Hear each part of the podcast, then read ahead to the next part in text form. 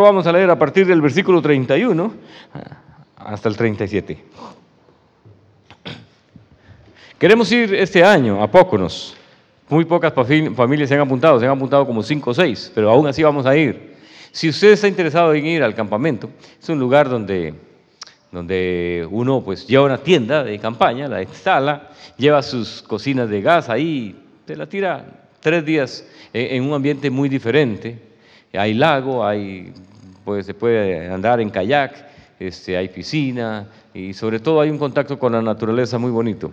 Si es así, por favor, escríbame a, mi, a mi teléfono y mándeme un texto con el nombre suyo como cabeza de hogar, este, el nombre, no, el nombre no, las edades de las personas con las que usted va a ir, la placa del carro y el color del carro. Están pidiendo esos requisitos, antes no los pedían, ahora los están pidiendo para poder apartar su campo. Esto es hasta mañana en la noche. Si usted se puede decidir de aquí a mañana, por favor hágalo, y si no, pues este, está bien. Vamos a ver, dice la palabra de Dios, en el nombre del Padre y del Hijo y del Espíritu Santo de Dios. Versículo 31. Descendió Jesús a Capernaum, ciudad de Galilea, y les enseñaba en los días de reposo. Y se admiraban de su doctrina, porque su palabra era con autoridad. Estaba en la sinagoga un hombre que tenía un espíritu de demonio inmundo, el cual exclamó a gran voz, diciendo, déjanos, ¿qué tienes con nosotros, Jesús Nazareno? ¿Has venido para destruirnos? yo te conozco quién eres, el santo de Dios. Y Jesús le reprendió, le reprendió diciendo, cállate y sal de él. Entonces, el demonio derribándole en medio de ellos, salió de él y no le hizo daño alguno. Y estaban todos maravillados y habían unos a otros y, y hablaban unos a otros diciendo, ¿qué palabra que con autoridad ¿Qué palabra es esta que con autoridad y poder manda a los espíritus inmundos y salen? Y su fama se difundía por todos los lugares y por todos los contornos.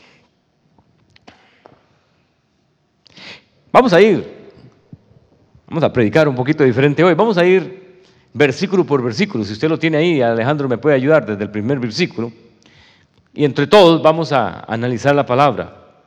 Dice que descendió Jesús a Capernaum, ciudad de Galilea, y les enseñaba en qué día? En el día de reposo. ¿Por qué es importante esto?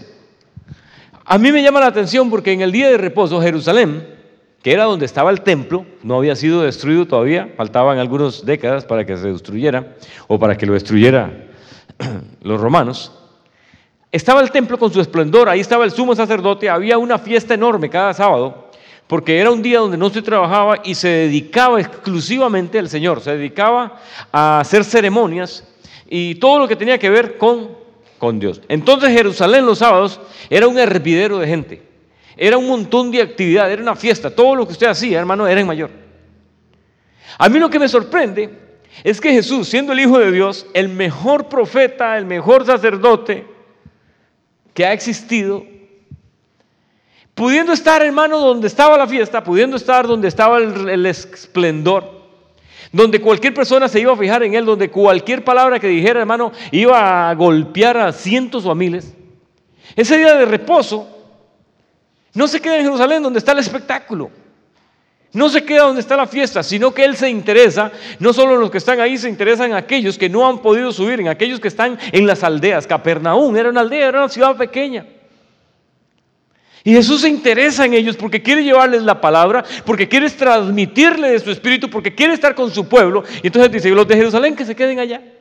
Ahí con sus sacerdotes, con su fiesta, con sus ritos. Yo voy a ir a ministrar. Y desciende hasta Capernaum, que es una ciudad que quedaba en Galilea. Y les, y les enseñaba.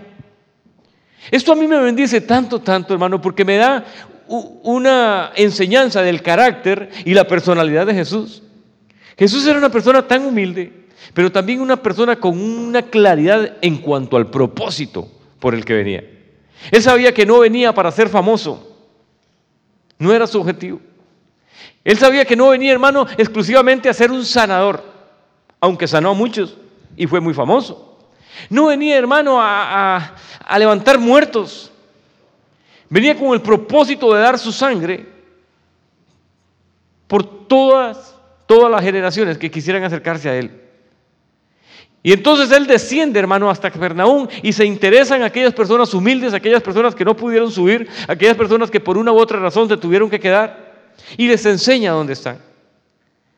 Eso me enseña a mí mucho, hermano, porque yo me pongo a pensar en el día de hoy y me, veo yo en, en retrospectiva, yo me veo a mí mismo. Bueno, ¿quién soy yo como pastor? Y los demás pastores que uno conoce y los que usted ve en televisión, ¿tendrán el carácter de Cristo? Porque la Biblia dice que nosotros debemos tener, hermano, el pensamiento de Cristo. Pero no es cierto, hermano, que amamos la fama y que amamos eh, eh, lugares donde se nos reconozca el ministerio y se nos reconozca la forma de hablar y las predicaciones. Claro que es cierto. Alguien dijo en una ocasión, jugando de una de muy humilde, dijo, eh, a mí me da lo mismo predicar delante de 50 personas que delante de 50 mil. Y alguien le dijo, pastor, yo sé por qué usted dice eso. Usted dice eso porque nunca ha predicado delante de 50 mil. Ha predicado delante de 50, pero nunca ha predicado delante de 50 mil. Por eso es que lo está diciendo. Pero, pero no es lo mismo. Las emociones, hermanos, se disparan. Y uno tiene que a veces dominarse. Porque nuestra carne nos, nos lleva al reconocimiento, a donde haya bastante gente, a donde hayan bastantes personas, hermanos, que se fijen en uno. Esa es nuestra carne. Y no importa, hermano, qué tan santo sea un pastor o qué tan santo sea un músico. Aquí tenemos excelentes músicos. Tenemos a Miguel. Miguel ha cantado en conciertos donde a estadios llenos, cuando andaba con, algunos cantantes famosos. Y no es lo mismo. Y si usted tiene la oportunidad de andar, hermano, de iglesia en iglesia, que sea de, de, de, 10 mil personas en 10 mil personas, pues al rato es más bonito predicarle a 10 mil personas. Pero el verdadero carácter de Jesús, hermano, nos lleva a esta enseñanza. El Señor no estaba interesado en la fama, el Señor no estaba interesado en el reconocimiento, el Señor estaba interesado en cumplir con la voluntad de Dios, nada más. Y la voluntad de Dios era que estuviera en Capernaum que estuviera ahí donde no estaban tantos los sacerdotes, donde no había tanta gente, y estaba enseñándoles. Los músicos tienen muchísimo, muchísimo reto con respecto a esto. Yo fui músico durante 19 años, ministré la alabanza durante 19 años, fui pastor de músico durante muchísimos años. Por eso me salieron tantas canas al final. Y, y una de las cosas que más prueba a un músico es lo que dice la Biblia, la boca del que lo alaba. Porque, porque es difícil estar acá y más si usted es bueno. Si usted es bueno cantando, si usted es bueno tocando. Y entonces hay mucho reconocimiento. Y entre más gente haya, más es el reconocimiento. Y de repente la carne nos puede jugar una mala, pero mala, mala jugada. Lo mismo le pasa a los buenos predicadores. Entre mejores sean, los invitan a iglesias mayores o llegan a tener iglesias mayores. Y de repente puede ser que se sientan muy, pero muy a la par de Dios, pero están tal vez menospreciando las, las comunidades más pequeñas. Están despreciando a las personas que tal vez estaban más necesitando, aquellas que se sentían solas, aquellas que tal vez no habían podido subir precisamente por sus propias necesidades. Pero vemos aquí a Jesús, hermano, no está en Jerusalén, está en Capernaum. Y que Dios nos ayude a todos los demás, a los que somos ministros de Dios, a poder alcanzar esa humildad, de tal manera que nos movamos, hermano, no por el espectáculo, que nos movamos no por el reconocimiento, pero que nos movamos por la voluntad de Dios. Amén. Y dice la palabra de Dios que es Jesús que desciende hasta ahí.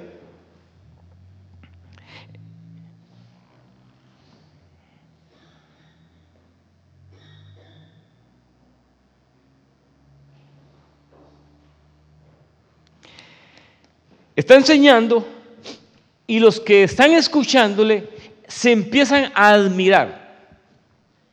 ¿Pero por qué se admiran? Hay que ver.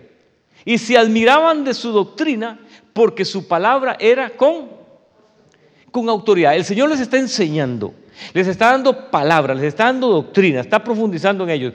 Pero vea qué interesante, la gente está, hermano, que las babas se le caen de aquella palabra tan linda y tan preciosa que están recibiendo y dice que están admirados. Pero ¿por qué están admirados?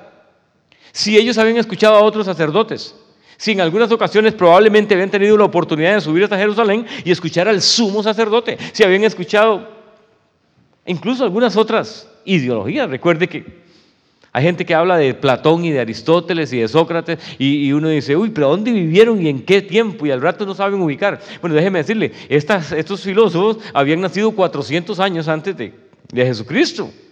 Era posible que algunos de ellos manejaran algunas de estas filosofías que andaban por ahí. Los griegos los habían este, dominado a ellos muchos tiempos antes de los romanos.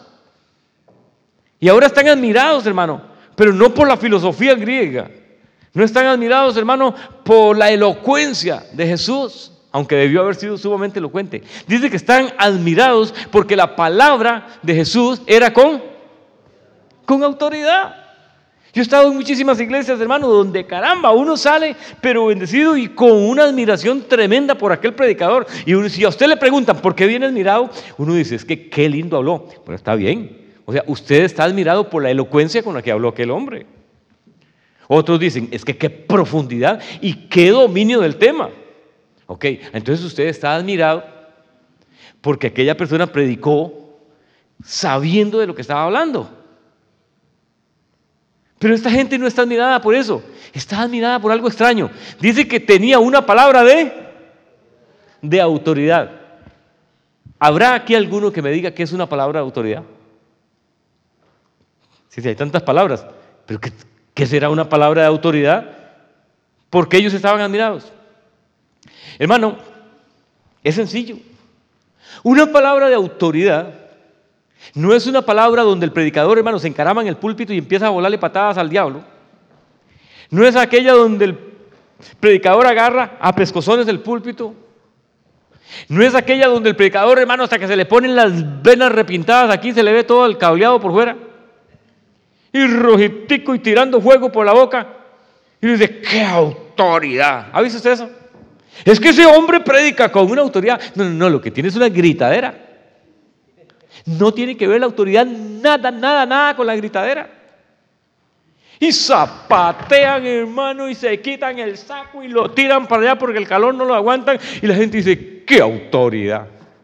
Eso no es autoridad. En lo más mínimo. Jesús no se estaba, hermano, ni estaba gritando, ni se estaba quitando el manto, ni estaba haciendo nada. Y sin embargo están admirados porque tiene autoridad. ¿Qué es autoridad? Autoridad, hermano, es cuando usted respalda lo que está diciendo con hechos. Caramba, nadie dijo aleluya, ni habló en lengua, ni nada.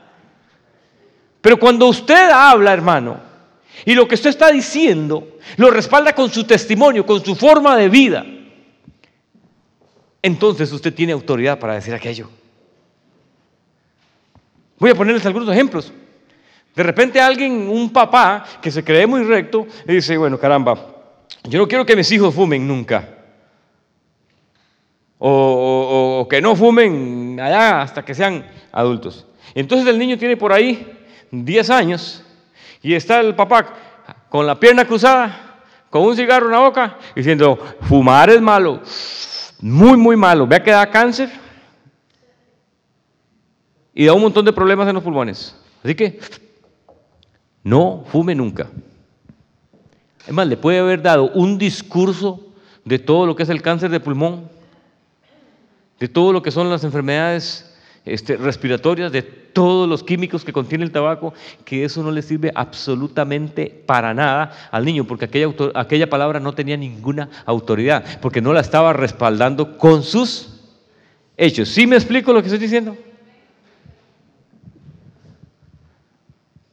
¿Cuántas personas, hermanos, cometen el error de decirle a sus hijos, chiquillo, a mí no me grite? Sí, pero le está gritando usted. Entonces, ay, ¿qué autoridad tiene papá? No, papá lo que tiene es una gritadera de los 11 mil. Una palabra de autoridad es una palabra que no puede salir mansa, puede salir tranquila, pero que respalda con hechos lo que está diciendo. Amén.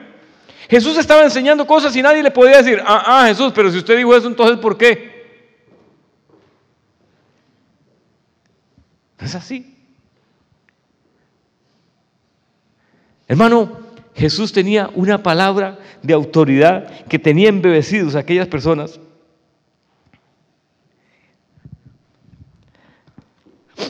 Hay veces que yo me imagino, las mamás o los papás se sientan con los hijos y dicen, vea papito, Nosotros debemos ir a la iglesia. El chiquillo dice, no, pero ¿qué vamos a hacer en la iglesia?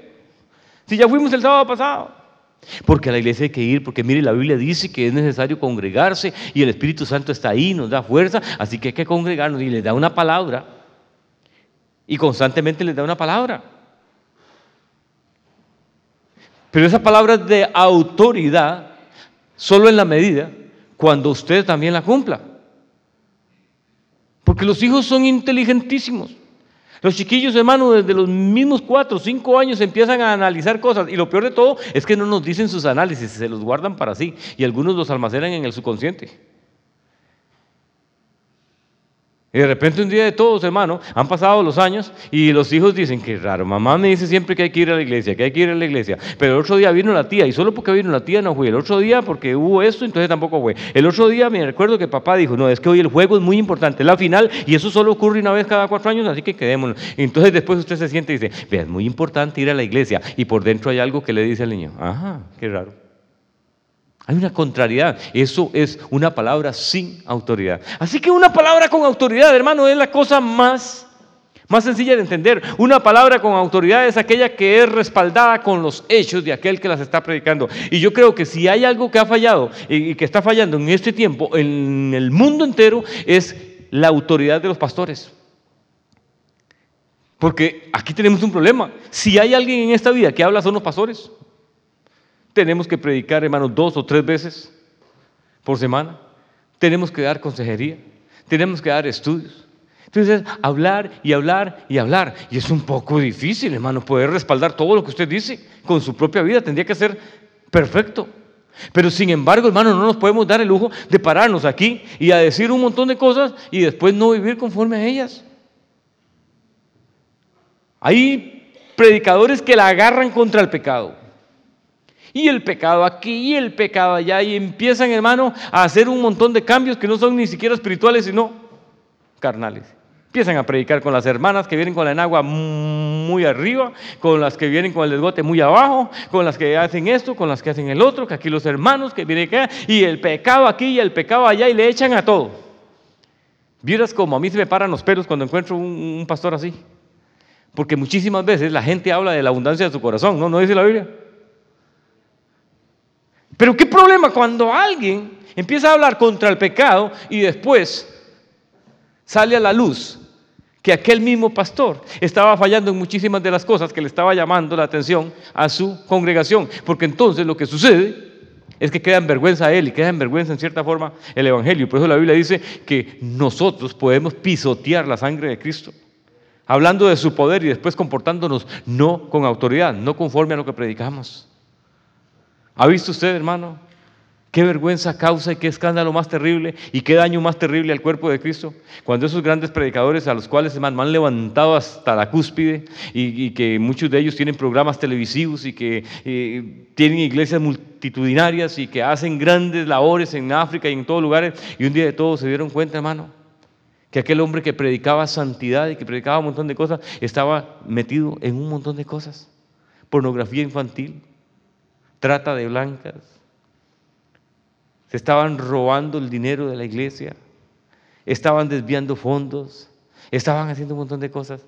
Y entonces, hermano, usted puede decir, esa palabra no tiene ninguna autoridad y por esa razón muchas veces no produce ningún efecto. Pero si hay algo que ellos estaban admirados es porque escuchaban a Jesús y en todo lo que Jesús decía no había nadie que pudiera refutarle a nadie. Si predicaba contra el pecado, no había nadie que dijera, Señor, entonces ¿por qué te vimos allá en aquel lugar? Si predicaba a favor de la bondad y de ser dadivoso, nadie podía decirle, Señor, entonces ¿por qué usted está agarrado? A Jesús predicaba con autoridad. Y nosotros debemos vivir, hermano, unas vidas en las cuales, hermano, la autoridad no sea ningún problema, ni como hombres en la casa, ni como mujeres en la casa, ni como pastores, ni como ministros. Debemos que tener, hermano, vidas que reflejen la gloria de Dios, para que entonces la autoridad, hermano, acompañe nuestras palabras o nuestras palabras sean acompañadas por autoridad. Amén. Dice que estaban admirados porque predicaba con autoridad. Y esa autoridad no tiene que ver con gritos ni zapateos. 33. Estaba en la sinagoga un hombre que tenía un espíritu de demonio inmundo, el cual exclamó a gran voz, Esto me agarra como risa a mí, pero hay que, hay que, hay que predicarlo. Sucede que a esa iglesia o a esa sinagoga, que una sinagoga es un templo judío, acostumbraba a congregarse un demonio. Sí, sí, sí, el hombre probablemente llegaba de primero, eh, el hombre no fallaba. Lo que no sabía es que ese día le iba a llegar Jesús ahí. Pero ¿qué es lo que me enseña a mí esto? Me enseña muchas cosas, pero entre algunas de las que me enseñan es que Satanás se congrega. Y al rato se congrega más que muchos hermanos. Dice que estaba poseído por un demonio, y no cualquier demonio. Dice que un demonio inmundo. Yo no sé, yo no sé, créame, si usted me pregunta a qué se está refiriendo, yo no sé a qué se está refiriendo. Todos los demonios son inmundos. Pero este seguro era tan reimundo inmundo que solo le pasaba, le pasaba que le pusieran demonio reimundo. Pero era un, un demonio feo y había poseído a un hombre. Lo tenía en desgracia, lo tenía en miseria. Pero no creía que andaba de cantina en cantina y de prostíbulo en prostíbulo. No creía que andaba, hermano, haciendo cosas malas. El hombre le gustaba congregarse en la sinagoga. Los sacerdotes lo conocían. Los que limpiaban el templo lo conocían, los que ministraban la alabanza lo conocían. Mira, ya viene el hermano fulano tal, qué bendición. Y estaba poseído por un demonio. ¿Sabe por qué suceden esas cosas? Por la carencia del Espíritu Santo en nuestras vidas. La Biblia dice que si nosotros tenemos el Espíritu Santo, hay dones de Dios en nuestro espíritu y en nuestras vidas. Y que si tenemos los dones, uno de esos dones es el espíritu de discernimiento. Para poder discernir qué es lo que está entrando, qué es lo que está llegando. Y no para echarlo, sino para ministrarlo en el nombre de Jesús. Hay gente, ya es otra enseñanza que tengo, pero hay gente que dice, es que yo no vengo a la iglesia y yo venía a la iglesia y yo me congregaba y todo, pero de repente el diablo empezó a hacer cosas terribles en mi vida y me fue alejando poco a poco de la iglesia y me fue alejando hasta que el diablo me llevó fuera de la iglesia. Ah, pero de decir, este más bien traía para la iglesia. Entonces, ¿cómo estamos? Yo, no creo muchas veces, hermano, en, que el diablo ande jalando gente para la iglesia, fuera de la iglesia. Creo con todo mi corazón que hay un mover de la carne, que hay algo que está en nuestras propias conciencias, que hay una cosa que se llama voluntad, libre de albedrío, y que en algún momento de nuestras vidas dice, ¿sabe qué? Tengo ganas de, de entrarle a este asunto. Sé que es peligroso, sé que es pecaminoso, pero voy a jugar con eso. Yo sé que debo estar en la iglesia, pero ah, hoy, hoy voy a ir mejor allá y sé que hay peligro y sé que puedo enfriarme y sé que puede traer repercusión sobre mi vida y sé que puede ser que si hoy falto, al otro sábado me agarran ganas de faltar. Y el primer sábado sentí una cosa fea, como yo sabía que estaban los hermanos por allá adorando y glorificando y yo aquí. Al segundo sábado también sintió, pero un poquillo menos. Al tercer sábado, hermano, está bailando el perreo y todo lo que le... No siente ni cosquillas. Pero no fue porque el diablo se lo llevó. Si no fue porque usted mismo se fue. Porque este hombre más bien era traído. Ahora, ¿por qué era traído? No crea usted que este demonio venía a adorar a Dios. No, para nada. No venía a alabar, no venía a escuchar la palabra. Este demonio venía y probablemente de alguna forma utilizaba el cuerpo donde andaba para distraer a los demás. ¿Quién sabe qué clase de distracciones, quién sabe qué cosas de maldades hacía para que las demás personas no escucharan la palabra? Y pero lo que a mí me duele profundamente es que cómo estaban aquellos sacerdotes de tal manera que no podían discernir que un demonio se estaba sentando ahí juntamente con las ovejas y nadie lo podía ver. Pero ese día no es cualquier sacerdote el que llega a la sinagoga, sino que llega Jesús. Y estaba en la sinagoga un hombre que tenía un espíritu de demonio inmundo, el cual exclamó a gran voz, ¿qué dice? Diciendo, déjanos ¿Qué tienes con nosotros, Jesús Nazareno? ¿Has venido para destruirnos? Yo te conozco quién eres, el Santo de Dios. Eso sí me encanta. Porque el demonio no se lo esperaba y ahora que ve a Jesús, hermano, Jesús no le ha dicho ni una palabra. Jesús no le ha dicho, te reprendo. Jesús no le ha dicho, vengo a destruirte, vengo a echarte de este lugar y vengo a echarte de este hombre. ¿Le ha dicho eso? Usted puede ver. No, y sin embargo el demonio ya está atormentado solo por la presencia de Jesús. Jesús está ahí, está tranquilo, está disfrutando de la congregación de aquel sábado. Y el demonio está por dentro que ya no soporta. Hermano, la palabra para tu vida es esta. Si usted tiene el Espíritu Santo, que es el mismo que tenía Jesús, y la Biblia lo dice así, usted no tiene que temer de los demonios porque son los demonios los que van a temer de usted. Y no porque usted sea muy, eh, muy grande, no porque usted sea muy espiritual, simple y sencillamente porque usted es templo del Espíritu Santo. Y si somos templo del Espíritu Santo, donde quiera que estemos, Satanás va a temblar. Va a temblar por la presencia de Dios que hay en tu vida. No vas a tener que hacer grandes escándalos, no vas a tener que hacer un montón de cosas. Simple y sencillamente, la presencia del Espíritu Santo que está en los cristianos hace atormentar a los demonios donde quiera que estén. Y este demonio empieza a quejarse y a decir, oiga, ¿por qué usted vino aquí? ¿Por qué usted me está atormentando? Jesús no estaba haciendo nada. Pero hay algo impresionante que a mí me encanta. Dice, yo te conozco, yo te conozco quién eres, el santo de Dios. A ver, hermanos, ¿dónde se conocieron Jesús y ese demonio?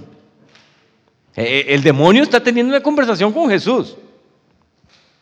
Así, así, literalmente. Ahora es aquel hombre, simple y sencillamente el cuerpo de ese hombre está siendo un instrumento para que el demonio hable. Dicho sea de paso, muchas gentes son instrumentos del diablo. Muchas de las voces que llegan en nuestras vidas, usted dice, uy, aquel, aquella persona lo que me dijo. Y usted no sabe que esa simple y sencillamente el diablo utilizó la boca de aquella persona para venir y atormentar tu vida.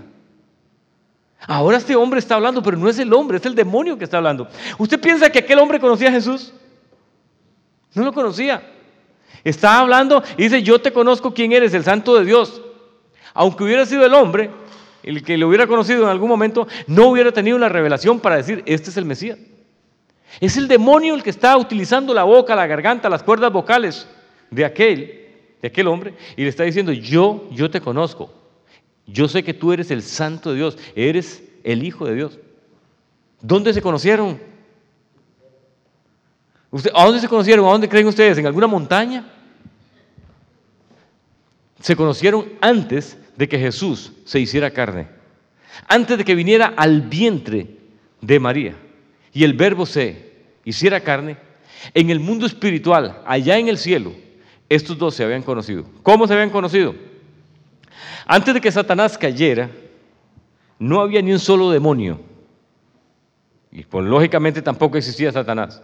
Lo único que había en el cielo, hermano, era el Padre Celestial manifestado en la Trinidad. Y billones o trillones de ángeles, de querubines, de serafines y toda clase de ser espiritual glorioso y portentoso vivieron millones y millones de años adorando y glorificando el nombre de Jesús. Por algunas pistas que tenemos en el libro de Ezequiel, algunas personas opinan que Satanás es muy probable que era uno de los líderes de alabanza o el principal líder de alabanza del cielo.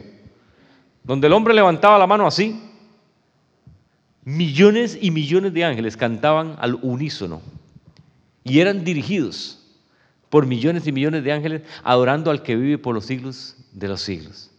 Pero un día Satanás se llenó de orgullo, se llenó de vanidad, era una de las personas más importantes en el cielo y decidió llegar a tocar la gloria de Dios.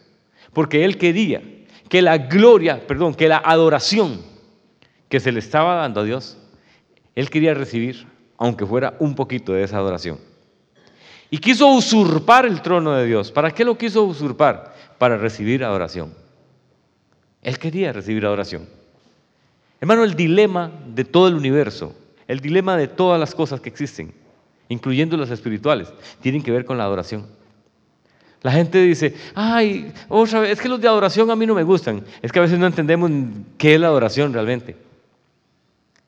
Hay gente que no adora nunca. Hay gente que no adora nunca. Hay gente que pide a Dios muchas cosas y está bien. Hay gente que le alaba a Dios. Por, ¿Sabe por qué le alaba a la gente a Dios? Por, por los milagritos que le hace.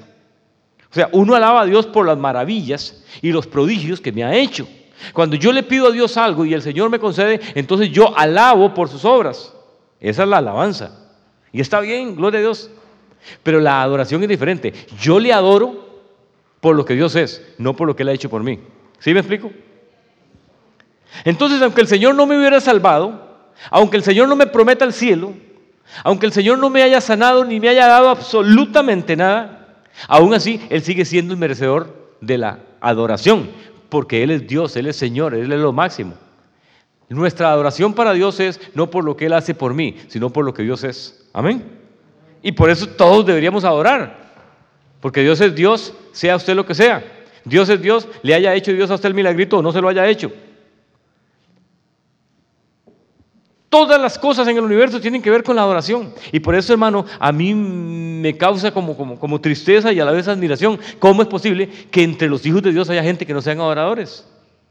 ¿Cómo hay gente que no puede sacar ni siquiera un rato, hermano, al día o a la semana que sea, levantar sus manos, doblar sus rodillas y decirle, Señor, yo te adoro.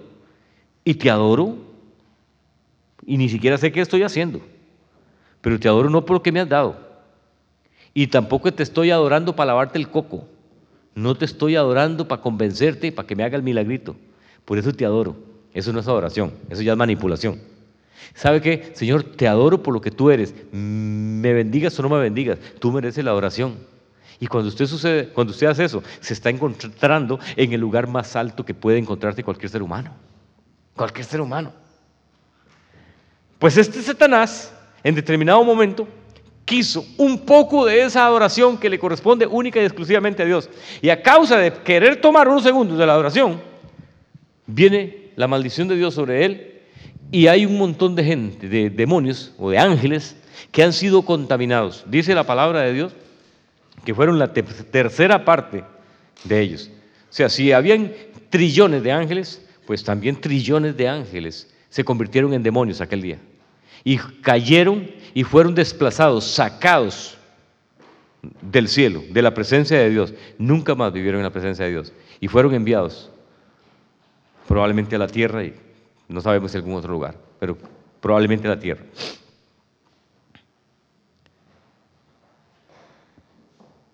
Cuando Jesús camina en el desierto y está ayunando y está preparándose para su gran ministerio, Satanás, que había sido desalojado del, cielo hacía muchos, muchos millones de años, se le presenta y aprovecha la oportunidad que ahora Dios no está en el cielo, sino que Dios ha descendido en la tierra.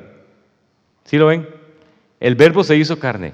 Jesús mismo caminó, por eso se le llama Emanuel, Dios con nosotros. O sea, Jesús viene y empieza a caminar en un reino que era el reino de Satanás. Vosotros sois de vuestro padre, él, el diablo, le dijo en una ocasión Jesús a los sacerdotes. Este mundo le pertenece al diablo, Jesús enseñó. Pero en este mundo, que a causa del pecado había sido tomado con toda la autoridad por el diablo y gobernado por él, ahora viene Jesús. Y él que es santo, ahora viene el Dios mismo, empieza a caminar sobre un territorio que no es de él. Y por eso es que Juan el Bautista dice, el reino de los cielos se ha acercado. El reino de los cielos empezó con Jesús. La presencia de Dios viene y empieza a ser sembrado como una semilla, como una semilla ahí pequeñita. Y por eso la Biblia dice que el reino de los cielos es semejante a la semilla de mostaza, que siendo muy pequeña se siembra y después empieza a ensancharse. Pues con Jesús, que es la semilla, el reino de los cielos se planta y cada discípulo y cada apóstol y cada persona que gana empieza a ensancharse. Pero en un lugar donde hay demonios, en un lugar donde está Satanás. Y ahora aparece Jesús en la sinagoga y uno de los millones de demonios que andan por ahí es atormentado por él. ¿Por qué lo conoce? Porque antes de que ellos cayeran, ellos mismos habían adorado al Cordero de Dios. Ellos mismos habían adorado al Hijo de Dios. Ellos mismos habían adorado a Jesús. Se habían postrado delante de su presencia durante millones de años. Probablemente dirigidos por el mismo por el mismo Satanás antes de la caída. Lo conocían desde la eternidad, lo conocían desde hacía millones de años y ahora se lo topan y se dan cuenta que ha venido. Y entonces dice, ¿por qué nos atormentas? Ellos saben perfectamente lo que les espera. Amén. ¿Por qué me meto en esto? Porque hablamos muy poco de esto, usted sabe. Hablamos muy poco, damos por un hecho que la gente conoce toda esta historia, pero no la conoce. Una vez, una niña de cinco años, yo les he contado a ustedes esta historia en otras ocasiones, aquí mismo, una niña de cinco años se me acercó y me dice, este, pastor, a ah, caramba, sí, yo le digo, pues, dice, no vamos a ver qué es lo que pasa. Me dice, tengo una pregunta, me dice. Y uno dice, bueno, de una niña de cinco años, cualquier pregunta que sea es pan comido, ¿verdad? Vamos a, a ver qué la pregunta, uno todo confiado. Me dice, si Dios es tan bueno, ¿por qué Dios hizo al diablo? Me dice. Hermano, y empiezo yo a toser para adentro y, yo, yo, ¿qué le voy a decir a esta niña? Bueno, yo les pregunto a ustedes, teólogos y eruditos bíblicos, si Dios es tan bueno, tan bueno y ama a todo su pueblo, ¿por qué hizo al diablo? Que ha sido una maldición y que trajo el pecado y que trajo el engaño y que trajo el dolor. Hermano, y tuve que orar para adentro y pedirle a Dios que me diera sabiduría. Hasta que de repente yo pensé, es que Dios no hizo al diablo. El diablo lo hizo el orgullo y la vanidad, él se hizo a sí mismo con la rebelión. La, la, Satanás es el hijo de la misma rebelión. La rebelión había existido, es lo contrario a la obediencia. Pero nadie se había revelado. Y cuando Satanás se revela, cuando el, ángel se revela, inmediatamente se convierte en Satanás. Y lo que tiene la rebelión es que una de las características principales de la rebelión es que es impresionantemente contagiosa. No hay nada más contagiosa, ni la gripe, ni el SIDA, ni el ébola, ni nada, que la rebelión. Cualquier iglesia, por más sólida, por más grande o más pequeña, se levanta alguien en rebelión que es un espíritu demoníaco que tiene sus orígenes, hermano, en ese, en ese lugar donde le digo. Y usted verá que en cualquier momento tiene dos seguidores, tres seguidores, cuatro seguidores, y cuando usted se da cuenta se ha partido la iglesia en dos. Y uno dice, ¿por qué tan rápido? Porque es un espíritu demoníaco el. Dice que se revela Satanás. Y en términos, hermano, no sabemos de cuánto tiempo, la tercera parte de los trillones y trillones de ángeles ya estaban con Satanás. Y todos descienden. Y por esa razón, este demonio que estuvo en todo el espectáculo y que estuvo en todo este caos, le conocía. Y por eso le dice, es muy sencillo verlo aquí, ¿verdad? Decir, yo te conozco, ¿quién eres? Qué fácil lo leemos. Pero también hay que profundizar un poquito para saber por qué este, este demonio conocía. ¿Qué sigue? Vamos a ver el 34. Y Jesús le reprendió diciéndote, diciéndole, diciendo, cállate y sal de él. Entonces el demonio derribándole en medio de ellos salió de él y no le hizo daño. Qué lindo cuando alguien tiene autoridad de Dios en su vida. Qué lindo cuando alguien no tiene que inventar para hacer la obra de Dios. Mire hermano, a través de esos 40 años yo he visto cada cosa en las iglesias, pero cada cosa. Antes era muy común ver gente que se manifestaba y todo el mundo decía que eran demonios. Yo creo que unos eran demonios, otros eran ataques epilépticos, otros eran, eh, en una ocasión una muchacha se nos cayó y, le cayeron como 20 personas mm, reprendiéndola y la muchacha simplemente en una vigilia se había dormido y pues dormida se cayó y nada, ningún demonio tenía. Han ocurrido muchísimas ocasiones, muchas cosas.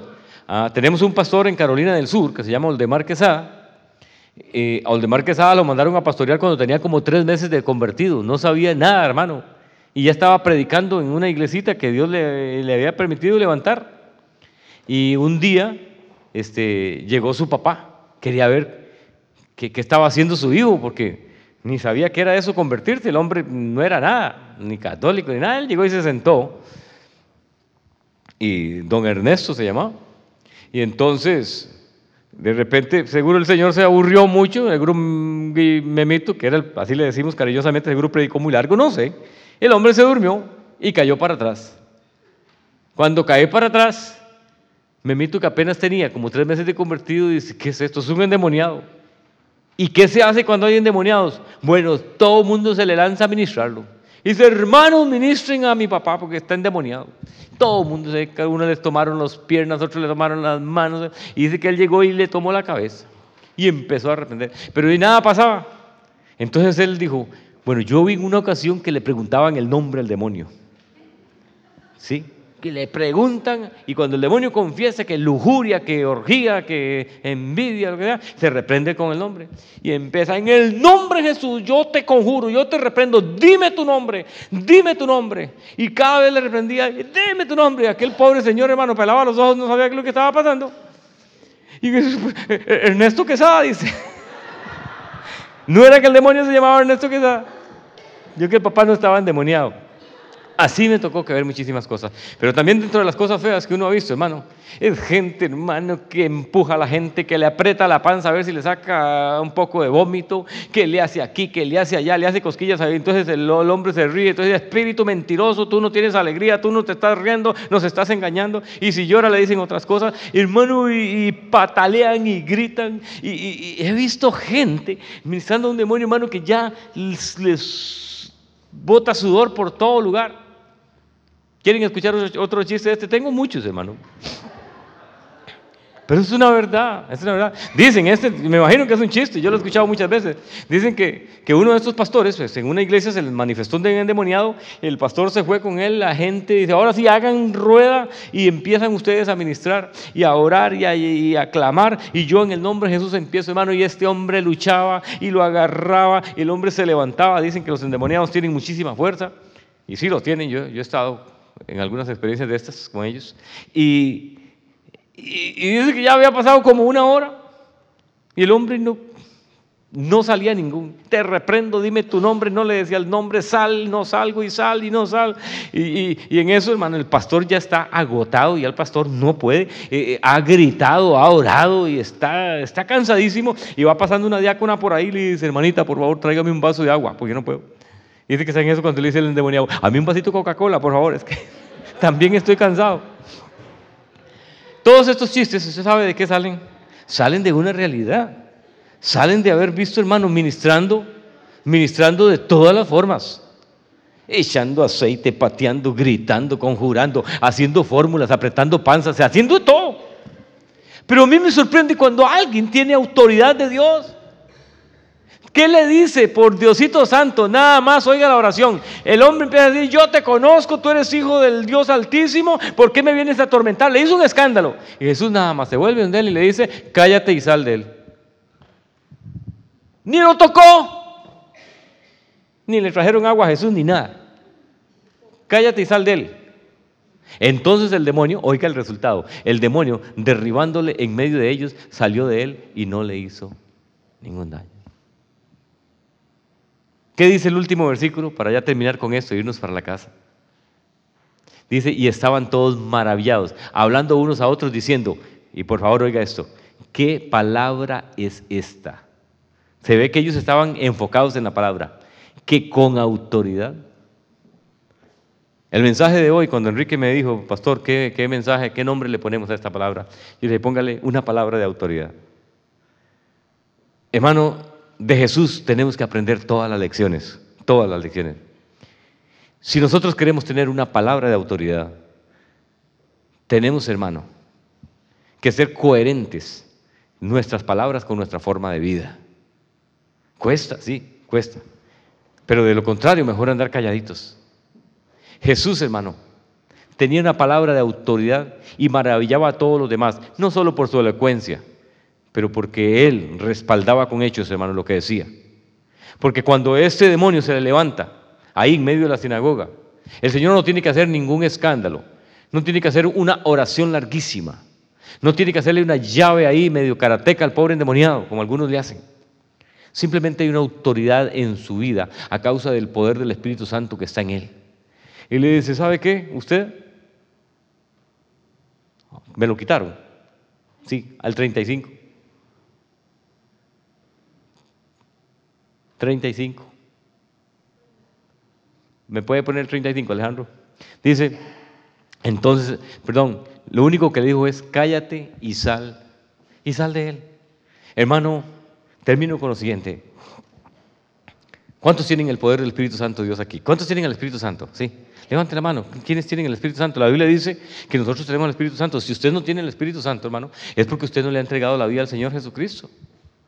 Pero bendito sea Dios, si usted está aquí, todavía está a tiempo. Pero la Biblia dice que cuando nosotros le entregamos nuestra vida al Señor Jesucristo, lo primero que ocurre es que Él nos limpia de todo pecado y después nos sella, nos sella con, el, con el, el sello del Espíritu Santo. Ahora Dios, Dios es el que hace las maravillas en nosotros. Si el Espíritu Santo está en usted, usted debe tener conciencia de que en usted hay algo extraordinariamente poderoso. Número uno. Número dos, usted tiene que tener conciencia de que eso que está en usted es algo a lo que Satanás le teme a toda costa. Satanás no quiere tener ninguna nada con usted si usted tiene el Espíritu Santo. Y si usted tiene el Espíritu Santo y usted vive una vida íntegra, entonces las palabras que salen de su boca van a llevar autoridad. Usted va a poder pararse sin ningún espaviento, sin ningún alarde, sin ningún cacareo. Y lo que usted diga se va a cumplir en el nombre de Jesús, porque va a estar respaldado por el Espíritu Santo que vive en usted. Eso se llama una palabra con autoridad. Cuando usted se siente agotado o agotada, cuando se siente triste, cuando siente un desánimo o una depresión por la cual usted ni siquiera sabe por qué está sucediendo, recuerde que usted tiene el Espíritu Santo. Póngase la mano en el pecho y diga, yo me ministro alegría en este momento. Yo ministro entusiasmo sobre mi corazón y sobre mi mente. Cuando usted se siente enfermo, póngase la mano sobre ese lugar donde usted se siente adorido o siente una enfermedad, póngase la mano. ¿Por qué usted no lo hace? Porque usted no lo cree. Porque usted no se la cree. Pero ese demonio se la creía perfectamente porque sabía lo que tenía enfrente. Hermano, creamos en el nombre de Jesús que el poder del Espíritu Santo que ha sido puesto en nosotros, que por cierto no merecemos, pero Dios en su misericordia lo puso, puede hacer que la palabra suya tenga un poder extraordinario, poderoso y constructor en su vida. Use esa palabra, hermano. Respáldela con hechos y crea que esa palabra va a ser acompañada con el poder del Espíritu Santo. Y entonces usted ya no vamos a andar hablando, hermano, cualquier cosa, no vamos a hablar cualquier tontera, vamos a ser cuidadosos con nuestra forma de hablar, porque sabemos que en nuestra boca lo que sale es dinamita de Dios. Cuando la palabra de Dios dice que el Evangelio es poder de Dios para salvar a los que creen, en realidad fue traducido del griego y lo que dice es, el Evangelio es dinamos de Dios para salvar a los que creen. Dinamos es la misma palabra o la raíz de donde se origina la palabra dinamita. O sea, lo que hay en usted, hermano, es un poder explosivo. Cuídese con sus palabras. Cuídese con sus palabras.